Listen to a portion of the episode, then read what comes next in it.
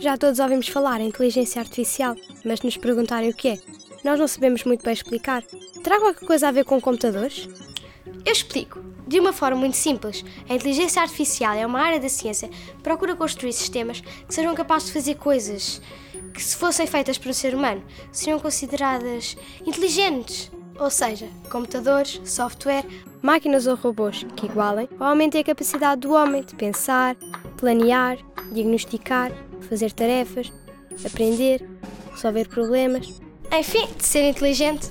Na prática, a inteligência artificial já consegue fazer coisas fantásticas, como descobrir depósitos minerais, apoiar médicos em diagnósticos e tratamentos, identificar transações suspeitas de cartões de crédito, descobrir novas estrelas no espaço e pilotar naves espaciais. Sabiam que até já houve um computador que foi capaz de vencer o melhor jogador de xadrez do mundo? Mas isso não quer dizer que a inteligência artificial esteja perto de superar o ser humano. Estes dispositivos são normalmente bons numa coisa específica, mas não em muitas ao mesmo tempo. Fiquem descansados.